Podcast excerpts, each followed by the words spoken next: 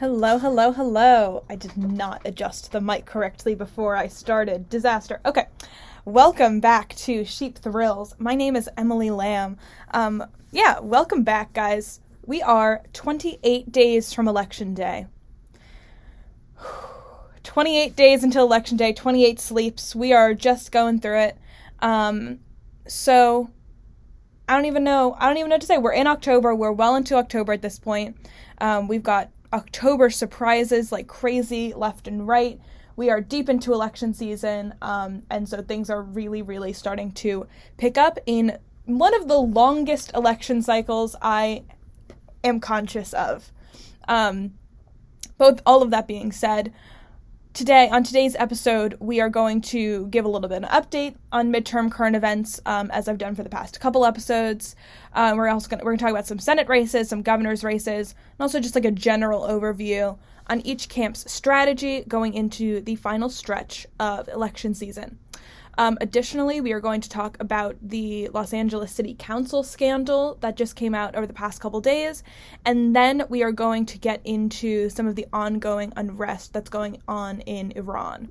Um, so, a lot to talk about today, a lot going on in the world. Yeah, so we're just going to jump right into it. So, first of all, midterm updates. Um, so, because we are three weeks, four weeks out, three episodes out, four weeks out from election day. Um, and then, you know, we have got a, that's going to be the main thing that I'm focusing on kind of going forward. I'm going to spend a good chunk of the next couple shows uh, each week talking about some of the biggest stories in different races. Um, there's always stuff to talk about, but it's never enough to like have its own chunk. Um, so, welcome to a new new section of Sheep Thrills, a new segment, if you will. Midterm Madness. Nice? Everyone like that? I, I need to, again, going back to I need a live studio audience. I need somebody to just sit next to me and like laugh and clap. That's fine. It's okay. So, first of all, we are going to talk about the Ohio Senate debate that happened um, a couple days ago. I believe it was Monday night. All the days blend together because it's midterms, both in the academic sense and the political sense. Do you see what I did there? Um, so this debate again, we talked about this race a little bit last week, um, but it is Tim Ryan versus J.D. Vance. Tim Ryan is a very kind of moderate, centrist um, member of former, I guess, former member of the House now, um, and J.D. Vance is a little bit more of an extreme kind of right wing. Silicon Valley social justice guy. Um, so it's kind of this this race that was not supposed to be super competitive just because Ohio historically, at least in the past several years, has not been the most competitive state in the world, even though it still has that like swing state classification. It is not necessarily that way anymore in any kind of like real sense. But this race again has been more competitive than we thought it was actually going to be. Um, so this debate has been was pretty interesting. There was like a lot of you know a lot of really good one-liners that are on Twitter, and I'll play a couple of those. Um, but Tim Ryan has this very interesting responsibility here, this very interesting campaign strategy, where he has to be very careful with how he's just annihilating JD Vance. Um, because again, even though the race is more competitive than we thought it was going to be from the outset, Tim Ryan probably can't win without at least some Trump support, and he's not, so he's certainly not going to get any kind of mandate without at least somewhat appealing to the MAGA e people. Um, so, you know, he's not going to have as much luck as other candidates, particularly other senatorial candidates like a John Fetterman, who can just blast MAGA extremism and then go about their lives. Um, rather, he does kind of have to toe that line in a pretty considerable way. So he's not spending as much time focusing on the democracy issues that we talked about last week. He's not spending as much time talking about January 6th. He is not having Joe Biden or other surrogates come to campaign for him, as far as I'm aware. Um, at least, kind of the more hyper political surrogates he is not having uh, come campaign, although I'm sure there are a couple um, who are campaigning for him. So, again, uh, you know, Ohio is not necessarily, especially rural Ohio, is not the place where conversations around democracy preservation are going to play super well. Um, you know, particularly conservative kind of Rust Belty areas, they are really focusing on um, the economic issues and they're not really focusing on much else. And so that is really where Tim Ryan is trying to keep the debate. Um, and we have JD Vance, of course, every time he does kind of try to stray over that line, and say, well, you don't even know what the typical Ohioan, I hope that's the right word, um, Ohioan is looking for. You don't know actually what they want. Um, so that's a very interesting kind of dynamic there that makes it different from other races. Because even other conservative states, like even in Georgia, Warnock is a pretty progressive guy. And so he is kind of, he is allowing himself to be more progressive with his campaign strategy. Tim Ryan is very much staying extremely middle of the road. Um, so it's interesting to see kind of the differences between those two campaigns in those two swingy conservative states because they're conservative in different ways. They're conservative for different reasons, um, and thus those Democratic candidates have to campaign in different ways, which is very interesting. Um, so I'm going to play a little clip from the debate.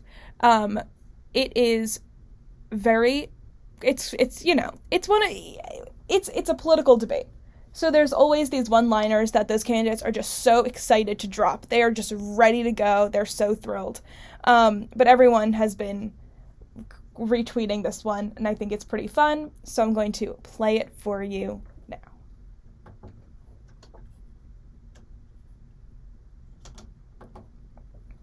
I am going to play it for you now. I do, however, have to plug in the adapter. Everything's going really well, guys. Oh man, oh man. Give me just like two seconds. Well, anyway, while I'm doing this, we're going to talk about what the clip actually talks about. basically, as I talked about a little bit last week, I think I mentioned this.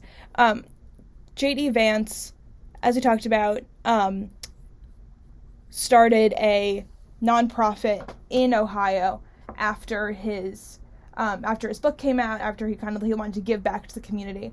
Um, and basically, the nonprofit lasted for like two years didn't really do much, dissolved. It had a lot to do with the o- opioid crisis um, in Ohio, but actually like had somebody from Big Pharma as a main sponsor. So all in all, it was just like not. It was like a pretty controversial program, um, and that has been a lot of the source of criticism against JD Vance is just him, you know, him using his nonprofit experience as this big reason to to vote for him and to know that he is uh, you know, a real Ohioan. He really supports the people, this, that, the other thing.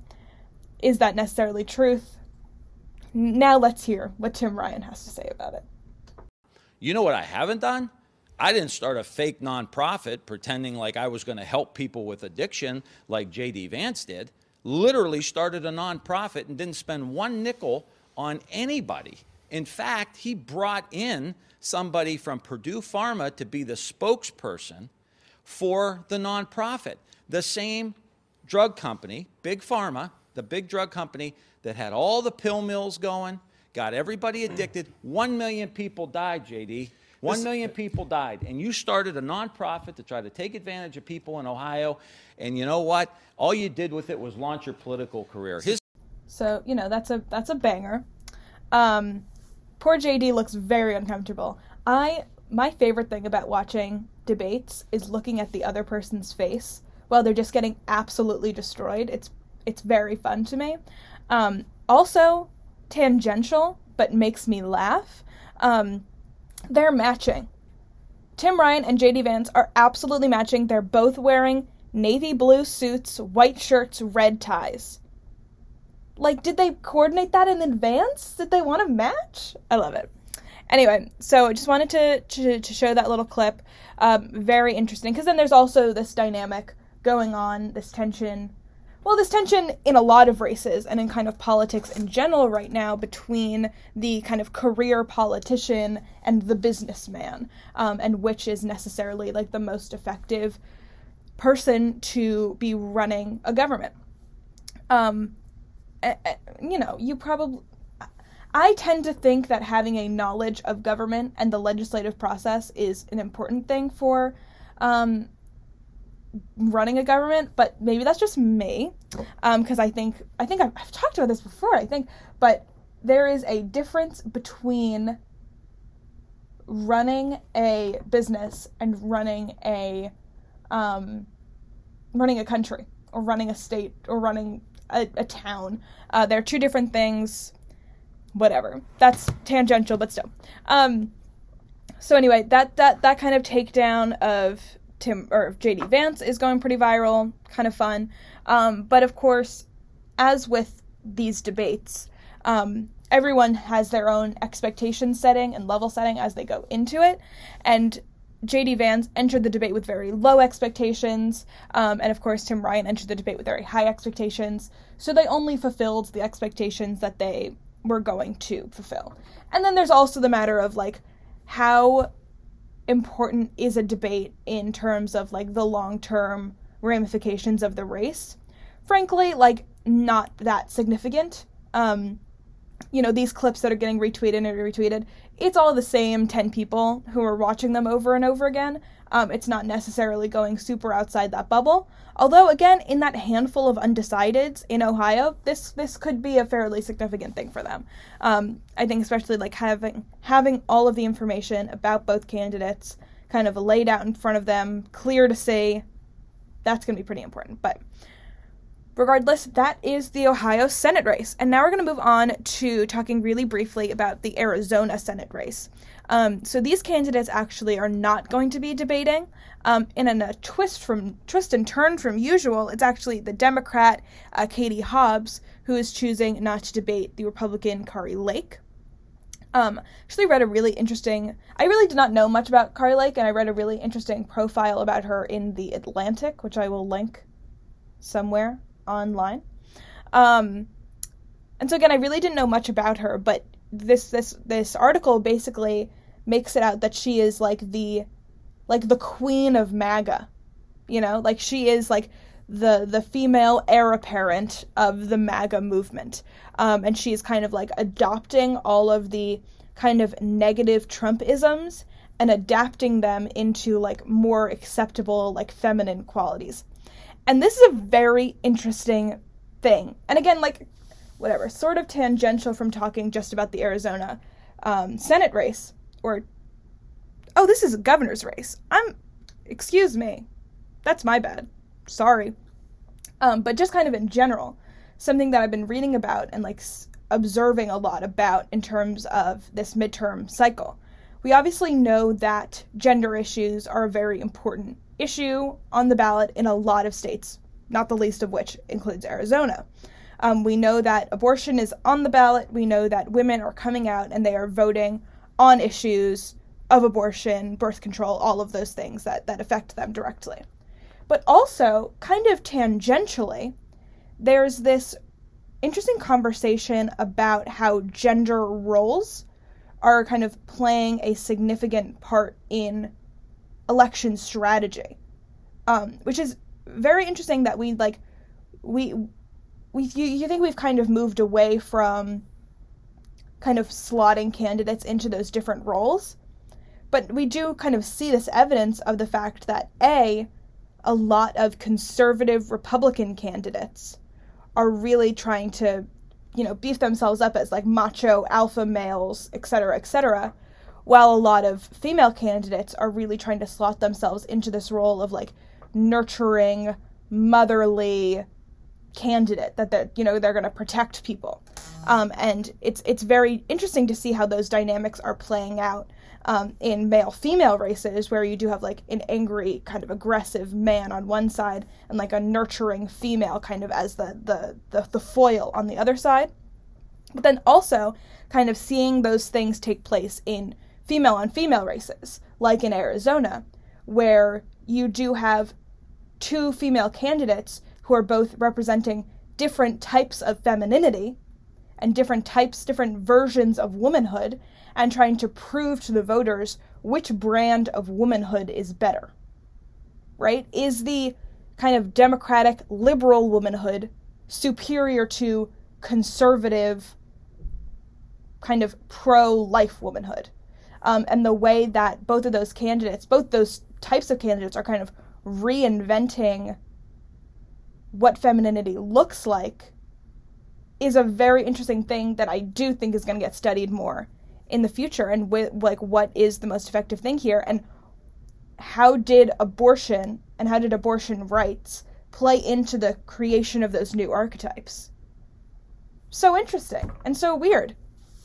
And probably a feminist theory rant you did not think you were going to be getting today, but you got it, and I hope that you enjoyed it. Moving on from that, Kari Lake, this kind of new version of like conservative, well, maybe not even new, but old, but yeah, I don't know, whatever. New version of MAGA, conservative femininity, being able to take the aggressive language and aggressive ideals and rhetoric of Trump MAGAism and recreate it into something that's more easily consumable by people. It's much easier to listen to a woman kind of talk about these things in an eloquent way than it is to listen to Donald Trump like scream and rave about like stabbings and like illegal immigrants. Um, so it's a, she is a lot more threatening in a debate situation than Donald Trump because she is more convincing. Um, she's has a lot more kind of going for her in these situations. Um, so she is also, you know, an election denier, this, that, the other thing. Um, and so Katie Hobbs did decide not to debate her, basically saying that she was going to kind of like turn it into a circus and it was going to be all election denial, this, that. Um, you know, I think she's probably right about that. I think that debating a candidate like Lake, like Donald Trump, you're not really going to get anywhere candidates aren't going to get anything. The candidate or the candidates aren't going to get anything out of it. The voters are just going to be frustrated, and they're not really going to like learn much about the candidates. Um, and so I just like think for like the general public, these kinds of debates probably aren't the best thing. Optically, for Katie Hobbs doesn't look great, um, especially because I think nationally the Democrats have really, again, because the Democrats have really been trying to push the idea that they are the pro democracy party. Uh, and part of being pro democracy is debating and, and kind of being public with um, your viewpoints and your positions and not being able to, not like being afraid to, to shy away from that or not shying away from that. Um, and so I think that that does kind of put a bit of a damper on her overall argument for why she should be elected, at least if you look at her role in the kind of like national landscape, the national ecosystem. Um, so it's interesting. But both candidates were interviewed back to back over the weekend, and they were basically focusing on immigration and abortion. Theoretically, both social issues that should kind of go towards the Democrats, but as we know, political science is not, in fact, a science, so we don't really know. Um, but there, you know, it's a lot of political rhetoric being thrown back and forth it's a very vitriolic race. I'm not sure if that's because of the candidates or because of the issues or just because of like the political makeup of Arizona. Um, but it was it was a lot more aggressive than I think. Well, I guess they're all aggressive. So I don't know I'm even saying that. Whatever. I'm just gonna move on. Um, Katie Hobbs also just in general when we look at kind of like the rankings of the kind of Democratic set of candidates this cycle she's kind of rated in like the lower third. Um, so like if we're if we're losing a seat, if we're losing a governorship, it might be over there. Um, but again, just like a very interesting thing to think about, thing to talk about in terms of gender, in terms of policy, kind of how this how these communication strategies are, are changing over time, and of course something that we will revisit um, as we look over the next three weeks, and of course as we analyze as, as when when, when we do a retrospective on midterms, when we look back on what strategies were effective, who won, why they won, by what margins they won, um, we're going to be able to kind of tease out a lot of those issues a lot better. So, something to look forward to in a couple weeks. Um, moving on, Georgia updates. We talked about Georgia a lot last week, so I'm not going to spend well, I'm not going to spend too much time on the Georgia Senate race, but um, regardless, it does appear that the Republican institution is sticking with Herschel Walker. Shocking, but whatever, I guess. I don't really know. Um, it really does appear that the Republicans are looking to win at whatever cost, don't really care one way or the other, why or how or who or what. Um, just as long as they get a majority in the Senate, they do not care about kind of all of the scandals that are currently riding that race. Um, and that's, of course, the Republican institution. and when the Republican institution kind of gives the justification to the Republican electorate, that is kind of the way that that's going to go. Um, but uh, Warnock is still pulling ahead of Herschel Walker, so it might all just be kind of moot that, you know, he's not losing anybody, but he's not gaining anybody, so it's just kind of is what it is at this point. Um, but beyond the Senate race, I did want to talk a little bit about the um, Georgia gubernatorial race that's going on right now as well. Haven't touched much on this, um, but I do think it's pretty interesting to talk about. Um, so this, of course, is Stacey Abrams, um, and she is running against the incumbent Brian Kemp, who, of course, had all of his issues with Donald Trump, um, and so he has a very interesting relationship with MAGAism, with the Republican Party. Um, and of course, Stacey Abrams is kind of the darling sweetheart of the Democratic Party. Um, so it's that very interesting dynamic there of like an institutionalized Democrat versus a formerly institutionalized Republican who might be kind of on the outs um, with the party as it stands, assuming that you kind of believe that the party belongs to Donald Trump. Whatever. If that is something you believe, that is what you believe. Um, which isn't necessarily wrong. I don't know why I said it like that, but something we can debate. Um, so she has been obviously Stacey Abrams has been extremely credited with working to build the base of voters that helped to deliver both the White House and the Senate. Um, obviously, the Georgia runoffs were crazy, this like huge moment in political history. Um, probably why the Democrats were able to accomplish anything over the past two years. Stacey Abrams gets a lot of credit for that. Um, but now the question is whether or not she's able to recreate that magic in Georgia for herself as opposed to for another candidate. Um, so recent polling has shown that she's trailing Brian Kemp, um, and this is also the second time that she's run against him. She ran against him in 2017, I guess, or maybe it was 2016. No, it would have been 2017. Okay. Dude, time is insane. Um, so yeah, she was so she's trailing Brian Kemp, but again, last time she ran against him, she was only 1.4 points away from being the first black female governor in the nation. Um, and so that that really is not a huge margin, especially in a state like Georgia, where back then, back then, a million years ago, back when I had hope in my eyes, um, was a lot more um, conservative, a lot more of like a safe red state. Obviously, now it's more purple, um, especially because of the two Democratic senators that they do have now. Um, and so basically, what's the, the indication is that she's struggling to replicate the same level of black support that she was able to garner in 2018. I did actually write the date down of her last race against Brian Kemp. It was 2018. I need to just read my notes better. Um, also, significantly, not only is she trailing Brian Kemp right now, but she's also projected a few points behind Warnock. So, why?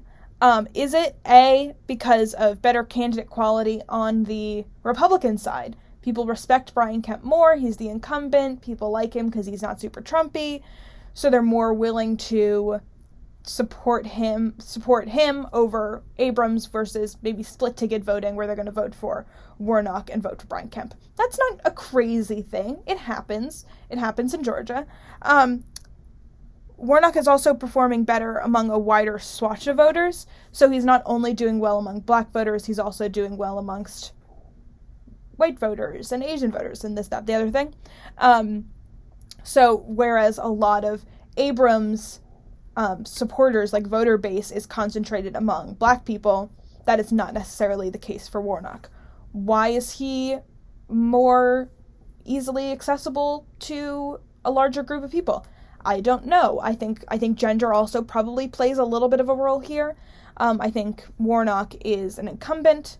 I think that he has a lot of institutional, like foundational support, like a lot of foundational respect.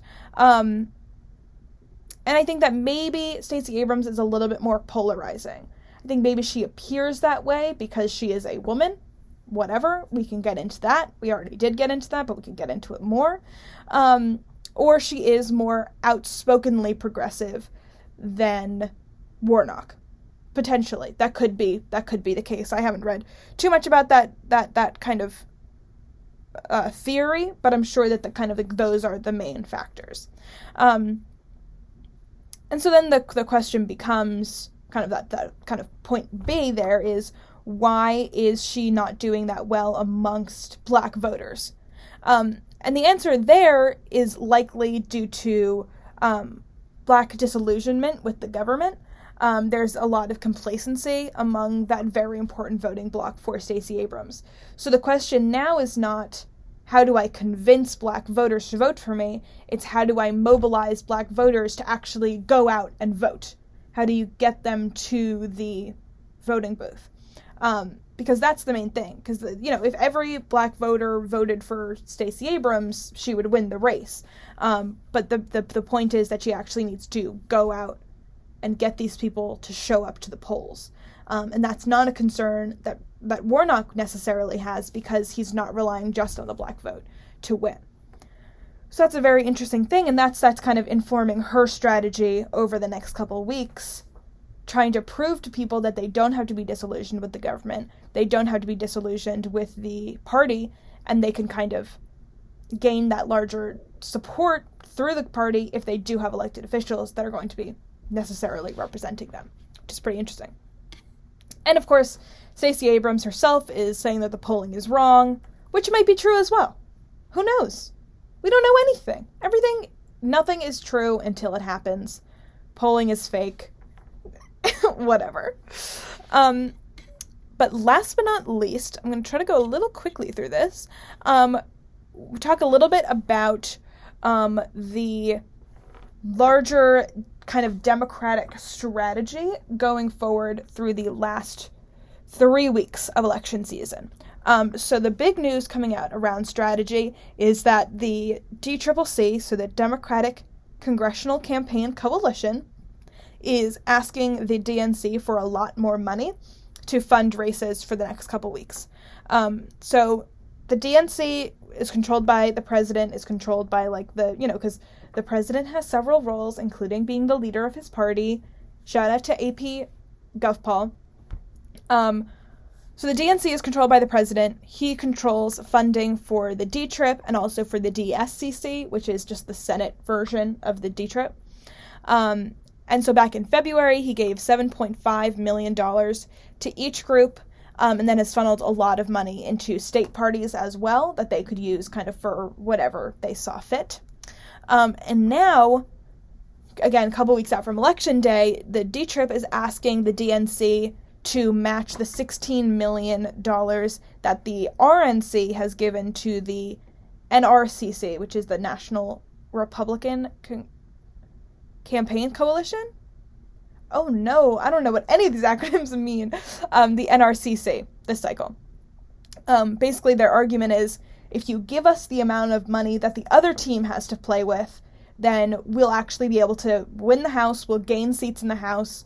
Um, all it takes right now is just funneling crazy amounts of money into these races and going absolutely like haywire.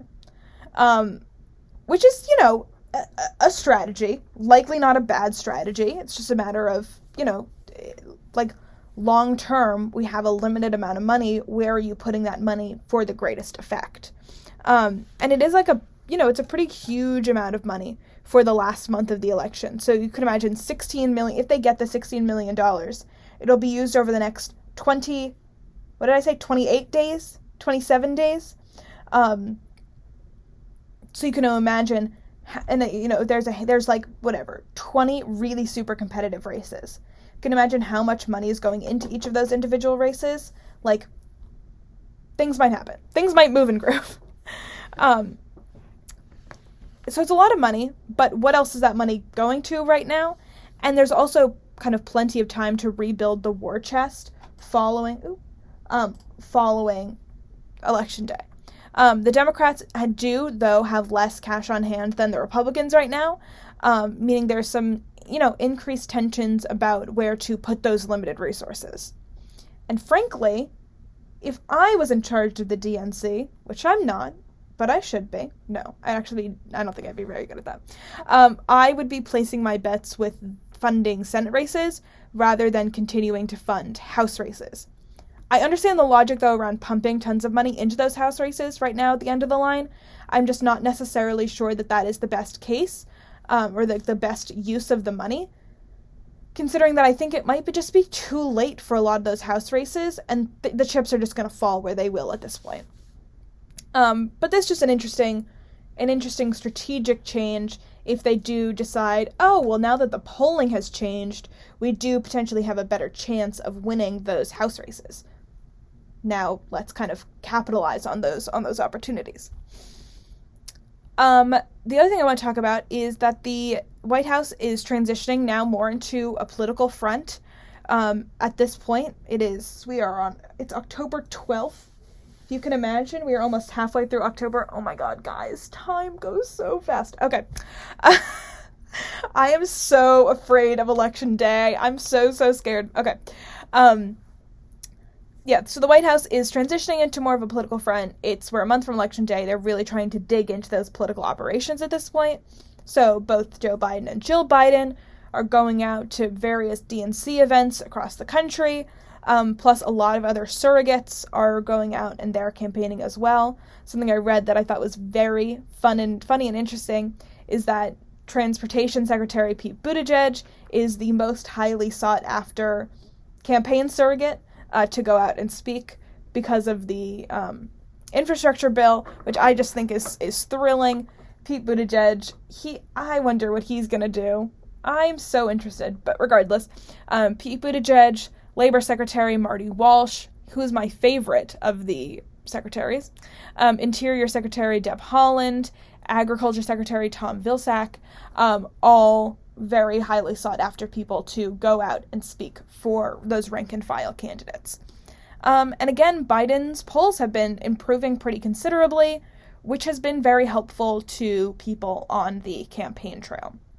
So now that we have this last chunk of time, the, the, the communication strategy on a national level, on a local level, and then the just the funding strategy are just completely pivotal.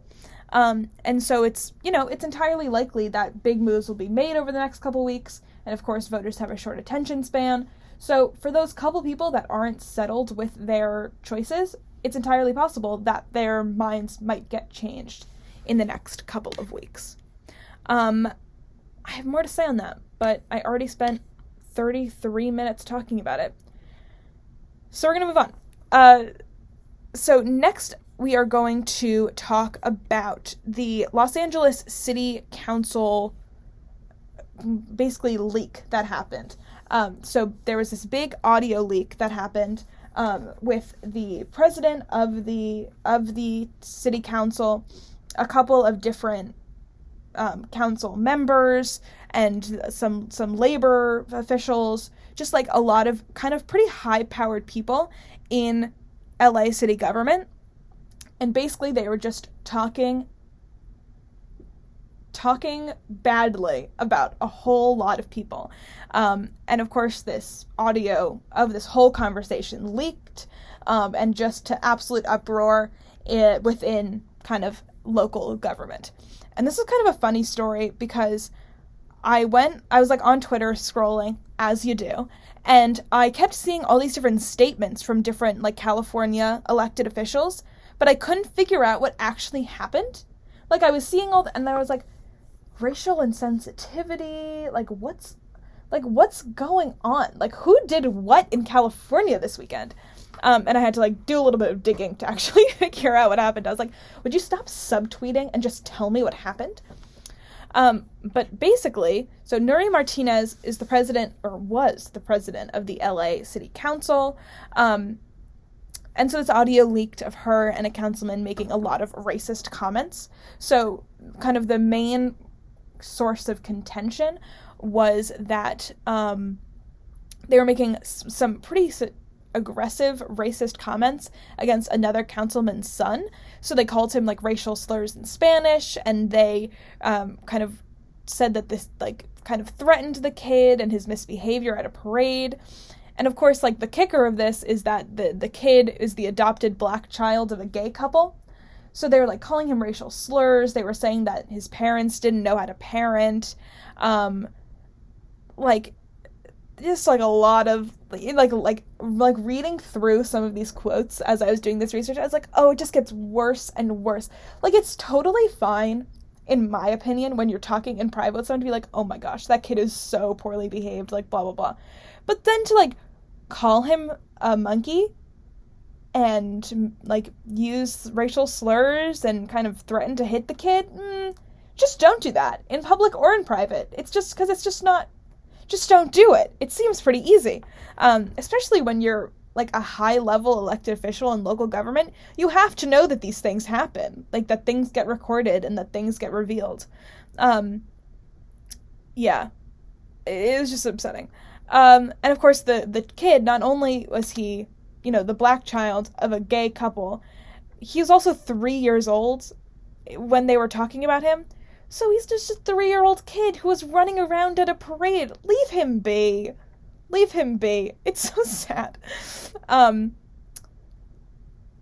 so the the kid's father, Councilman Bonin, um, calls for both officers to resign from office. Um, Martinez for actually making the comments, and then all of the other council members who were um, caught on audio in the clip um, for basically just giving tacit approval of what they were saying by not saying anything against it. Um, and also they were just kind of racist in general. Not only were they racist against this this poor three year old child, um, they also were like talking about ugly people in a predominantly Hispanic Koreatown neighborhood. Um, just like a lot of uh, like again, if you read through some of these clips, they are brutal. Like they are so upsetting. Um, significantly, a lot of people have resigned since this. Um, Nury Martinez has resigned from her seat on the council. The um, president of the LA County Federation of Labor, extremely high powered labor guy, um, has also since resigned, which is not great for kind of the labor movement in the area. Does open up a lot of kind of potential power moves there.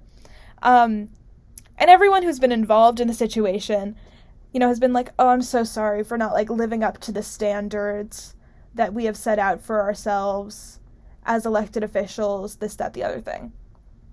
Um, but it's also like, if you're saying things like that in private, that's that's who you are. That's what you believe. Don't pretend to be otherwise. Like I don't know. I just think the what the way you act when there's no cameras, when there's no microphones, that's likely who you are in real life. Um, but regardless, it's also really interesting thinking about like the long-term ramifications of what this means for California politics, for LA politics. Um, kind of a dramatic tweet in my opinion, but then again, I am not as well versed in like Los Angeles politics as other people. Um, but they, this one tweet said, like, whoever leaked that audio completely changed the course of California history. And basically, what they're arguing is that a lot of the people that were in those clips were kind of the heir apparents of a lot of different um, kind of higher level um, positions. A lot of them were being thought of as like potential shoe ins for um, uh, Feinstein's Senate seat when she inevitably has to give up her seat one way or the other. Um, and of course, like the president of one of the most powerful labor unions in the city. Like, that's a fairly significant now power vacuum, which somebody else has to fill. Um, so we do have a lot of these different holes now. Somebody is going to rise up, somebody is going to take control of that power, and how is that going to change policy in LA? How is that going to change then down the line now that we have to think about who who are the new people who are going to fulfill those positions? How is that going to change kind of federal policy moving forward? There is kind of a domino effect from this this um, audio being leaked, which is pretty interesting. Um, and as I said before, and I'll say it again, I love a scandal. I love a leaked audio. I love drama. So this is fun. This is fun. I mean, obviously, it's like very upsetting for this poor child that now has to like confront racism and homophobia and all of these different things. Um, and I'm very sorry to him for having to experience that. However, I love a leaked audio. I love a disgruntled employee who leaks audio and causes a major power change in local government. There's nothing better than a local government scandal. Excellent. Ex- excellent work for all involved. Um, but now I'm going to take a sip of my, my little coffee. Great. Um, and now we're going to move on to a little bit more of a serious topic um, and chat a little bit about what is going on in Iran.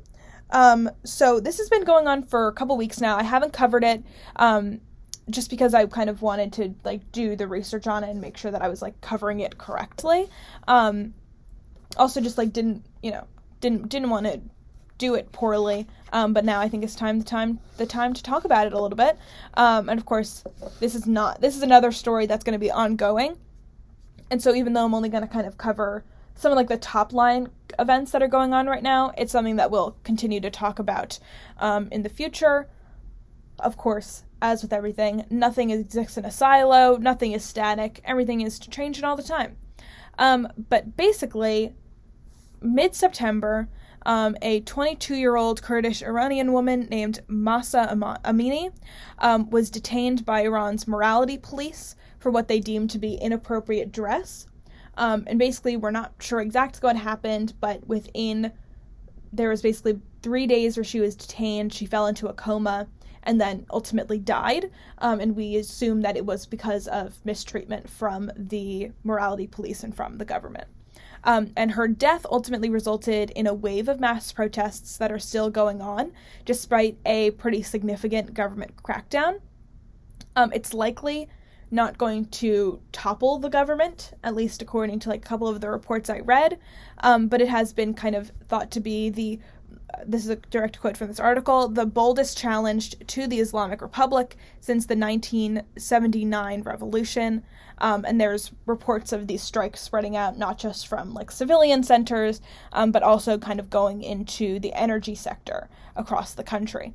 Um, and tensions are particularly high in Kurdish regions, um, mostly because uh, Amini was Kurdish, and also the fact that the Kurdish minority um, in the country has been kind of oppressed, uh, according to several hu- human rights groups. Um, that's, of course, something that the government has denied, but every government denies oppression. Um, and I think, you know, you can't, can't take the government's word as law in situations like this one. Um, so again, these protests have been going on since mid-September. I think I read that's yeah, so it's going into like the fourth week right now, um, and 185 people including 19 minors, have been killed over the course of the protests. Hundreds have been injured. That injured thousands have been arrested by security forces, um, and then about 20 plus people, uh, member 20 plus members of security forces have also been killed, uh, according to the government. Um, and so it's just it's it's there's been a lot of clashes between protesters um, and between kind of police force paramilitary forces across the country which has resulted in a lot of a lot of violence and a lot of aggression that has resulted in injuries everything like that. Um, and the their the government is blaming the violence on quote an array of enemies including armed Iranian Kurdish dissidents which you know there there certainly are dissidents and they are you know, protesting. So, um, but then again, classifying them as enemies as opposed to, you know, protesters is an important distinction. Uh, that they're, you know, they're trying to set themselves up as the ones that are in the right in this situation.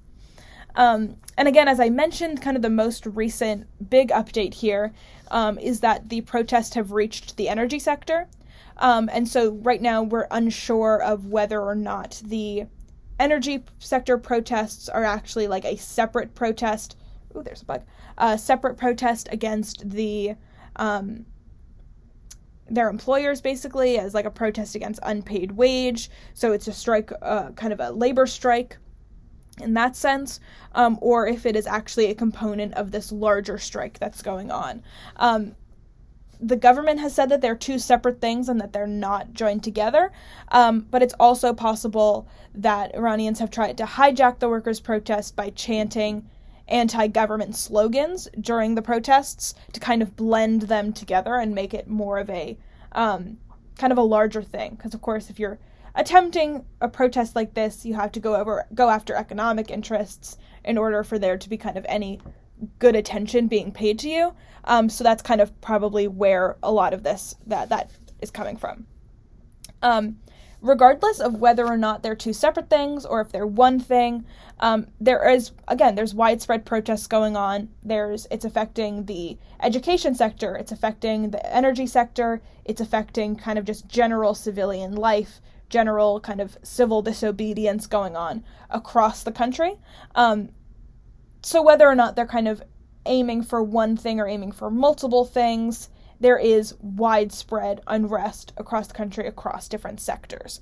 Um, and so that's a, a, fairly significant thing that it's not limited to to one area. It is going on all over the place, which is making I think the government take this particular set of protests a little bit more seriously. Um, additionally, something that I think is very interesting is thinking about the role that social media is playing in all of this. Um, you know, when you when we when you read about the Arab Spring, when you talk about the Arab Spring, something that was so important there was the role of social media, and the reason that people thought it was going to be so effective um, was because of social media, um, and because of the way that different people were able to kind of communicate with each other and talk to each other and, and connect with each other kind of in real time. And so, in the same way, there's been a lot of references that I have seen to social media in uh, the reports that I've read, and that these different groups are kind of coming together, they're communicating with each other, they're planning protests um, with social media. And if you thought that the world was interconnected in 2010, in 2022, we are the most interconnected we've ever been. And so there is so much that can be done with the use of social media um, that I think it, there's this potential that these kinds of protests can go so much further because there is such a strong ability for organization through social media. Uh, and it's a lot harder to take that communication away now than it was in 2010 than it was 10 years before that, which is very interesting. Um, and so we do have this like set of models and set of systems that have worked, you know, marginally well in the past, and now we have the tools to make those systems so much better. And what role is social media now going to play in the effectiveness of this set of protests? Just kind of an interesting thing to, to think about and to talk about as we move forward. Um, and of course, there are potential long term impacts from this set of revolutions. Again, the protests are going into the fourth week which makes it pretty significant. Um, there, there's, you know, it's not, it's not certain that this is going to topple the government, but it's not, not going to happen. You know, it's it's entirely possible that there will be, you know, the, the the the line I read that I now can't articulate in a way that's better than the one I read was that the collapse of the Islamic Republic is not inevitable, but it is not inconceivable which is pretty cool. Um, so the government has started to acknowledge some mistakes and missteps where they previously have kind of never acknowledged any kind of fault. Um, first of all, they've and they've also acknowledged that they're quote ready for a dialogue. Although I did read one thing and they're like, who are you gonna have a dialogue with? Like all the people that you killed and arrested? Like there's there's nobody for you to talk to.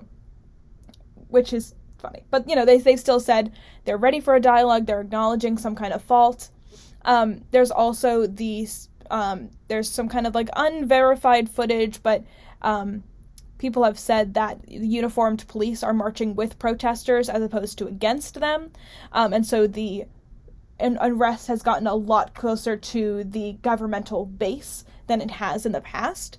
Um, and you know, once the military and armed security forces turn against you, that's when you know that things are starting to get a little bit dire um, when the military are no longer protecting the elites, then you, you you know that something has to change because it's about to get pretty serious. Um, and so again, we don't have like super great verification for these reports, but if it is true, then we do know that there is going to be some things that are going to be changing pretty fast.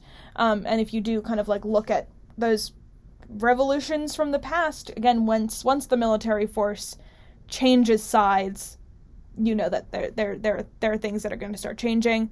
Um, because the military is not going to protect those elites anymore. And what power do the elites have if not for kind of control over and justification for kind of control of the military?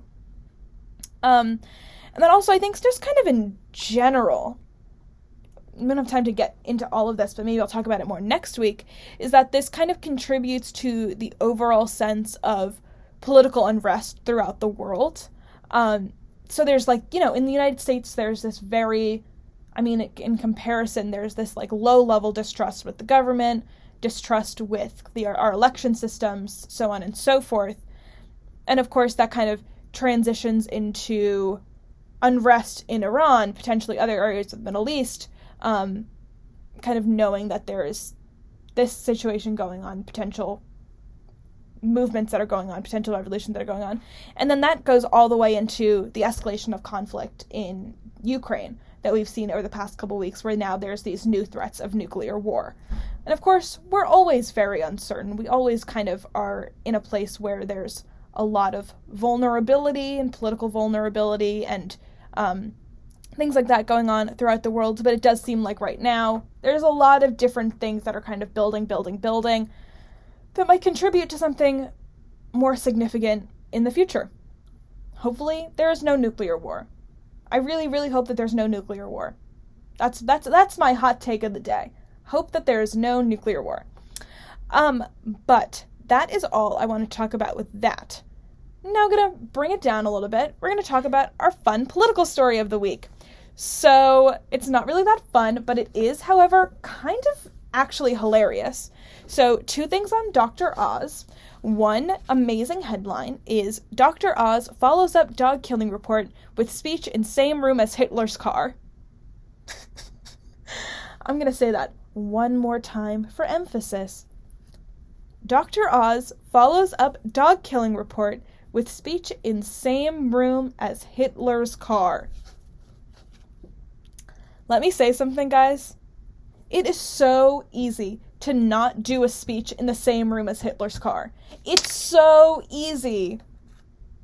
It's so easy. Anyway, I just think that's great. I'm not even giving any context for that. I mean, the context is he was doing a political fundraiser, and in like the shot of him, there's a car in the background, and the car was Hitler's car. I don't know why this place had Hitler's car. I don't know why they displayed it. I don't know why the advance team didn't say, get rid of Hitler's car from the background of this political fundraiser but they didn't. So here we are. Um, I also want to play uh, this fun new political ad from the Fetterman camp, if it'll load, uh, on the dog killing.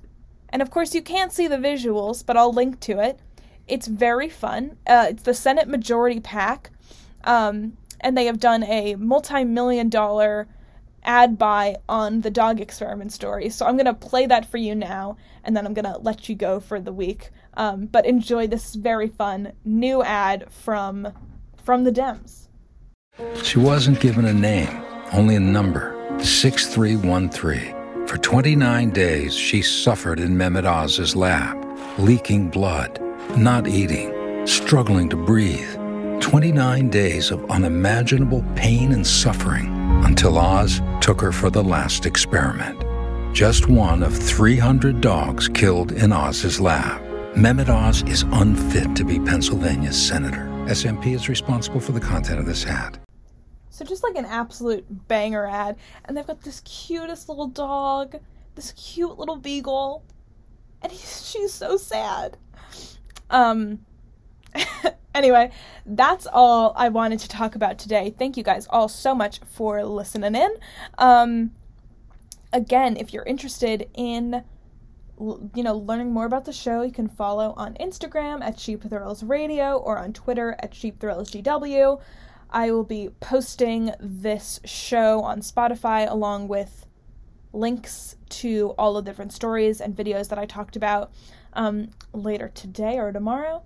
Um, but anyway, thank you guys so much for listening. I hope you have an excellent, excellent Wednesday, a great rest of your week, and I will talk to you all later.